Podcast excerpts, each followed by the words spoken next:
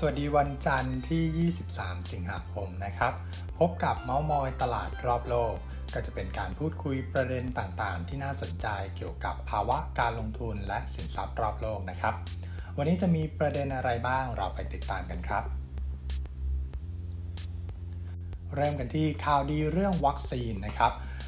New York Times รายงานว่า FDA สหรัฐเนี่ยอยู่ระหว่างการพิจารณาอนุมัติ ให้วัคซีนโควิด -19 ของ Pfizer BioNTech เนี่ยสามารถใช้ได้เป็นการทั่วไป ซึ่งไม่ใช่ใช้เพื่อการฉุกเฉินอย่างที่ผ่านมานะครับ ซึ่งหากเป็นไปตามข่าวจริงเนี่ยก็จะทำให้ไฟเซอร์เนี่ยเป็นวัคซีนแรกที่ได้รับการ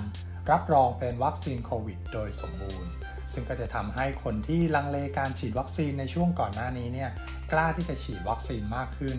เพราะว่าเกิดความมั่นใจต่อความปลอดภัยของวัคซีน แล้วก็จะทำให้ Pfizer BioNTech เนี่ยสามารถทำการตลาดต่อไปได้อีกภายหลังจากโรคระบาดได้สิ้นสุดลง รวมทั้งสามารถโปรโมทสินค้าต่อผู้บริโภคได้โดยตรงนะครับ ซึ่งก็จะส่งผลดีต่อรายได้ของบริษัทในอนาคต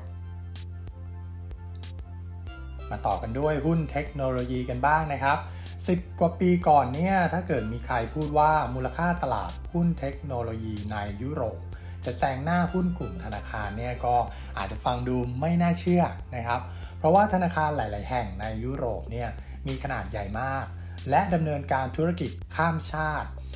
ส่วนบริษัทเทคเองเนี่ยก็มีขนาดเล็กกว่า แต่ในปัจจุบันนะครับภาพกลับตรงกันข้ามกัน กลายเป็นว่าหุ้นเทคในยุโรป มีมูลค่าตลาดแซงหน้าภาคธนาคารไปไกลมากนะครับ หรือแม้กระทั่งตัวหุ้นสินค้าฟุ่มเฟือยก็มี Market Cap ไล่ทานหุ้นกลุ่มแบงก์แล้ว ซึ่งก็เป็นการสะท้อนให้เห็นว่า o economy กำลังสูญเสียอำนาจทางเศรษฐกิจและการเงินลงนะครับซ้ำทำให้หลาย ๆ บริษัทกำลังพยายามปรับตัว หรือว่าปรับแผนธุรกิจเพื่อสอดคล้องเรื่องนี้อยู่ ซึ่งก็น่าสนุกนะครับ ก็ต้องติดตามกันต่อไป ในทางตรงกันข้ามครับ หุ้นกลุ่มเทคจีนเนี่ยอันที่จริงแล้วตัวเทคจีนก็ควรที่จะได้รับประโยชน์จากช่วงกระแสหุ้นกลุ่ม New Economy เกิดขึ้น แต่ภาพกลับไม่เป็นอย่างนั้นครับ ตั้งแต่เดือนกุมภาพันธ์เป็นต้นมา เนื่องจากทางการจีนเนี่ยได้มีมาตรการควบคุมการดำเนินธุรกิจในหุ้นกลุ่มเทคมากขึ้น ส่งผลให้ราคาหุ้นกลุ่มนี้เนี่ยปรับตัวลงแรง แล้วก็ underperform นับตั้งแต่นั้นมานะครับ ก็ทำให้เกิดภาพราคาเนี่ยต่ำกว่ามูลค่าแล้ว ซึ่งตามปกติแล้วเนี่ย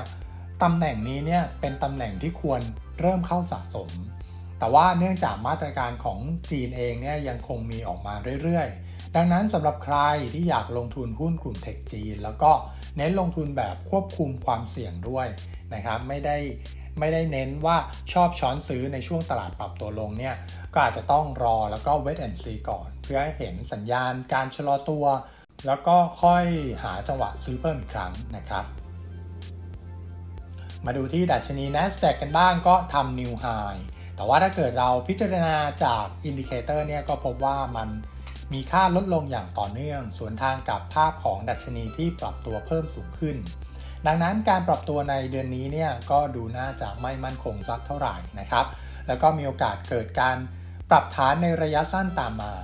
นอกจากนี้เนี่ย เปอร์เซ็นต์ short interest เมื่อเทียบกับตัว Market Cap ของ S&P 500 ก็อยู่ในระดับต่ำมากนะครับเพียงแค่ 1.5%เท่านั้น ซึ่งก็เป็นระดับใกล้เคียงก่อนการปรับฐานในปี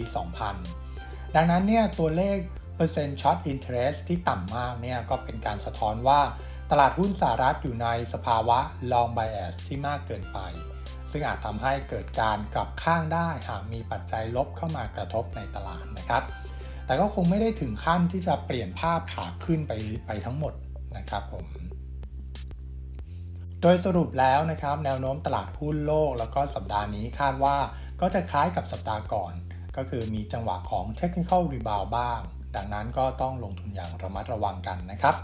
นี่ก็เป็นประเด็นต่างๆ รอบโลกที่นำมาฝากกันในวันนี้ ไว้พบกันใหม่ครั้งหน้าสำหรับวันนี้ลาไปก่อน สวัสดีครับ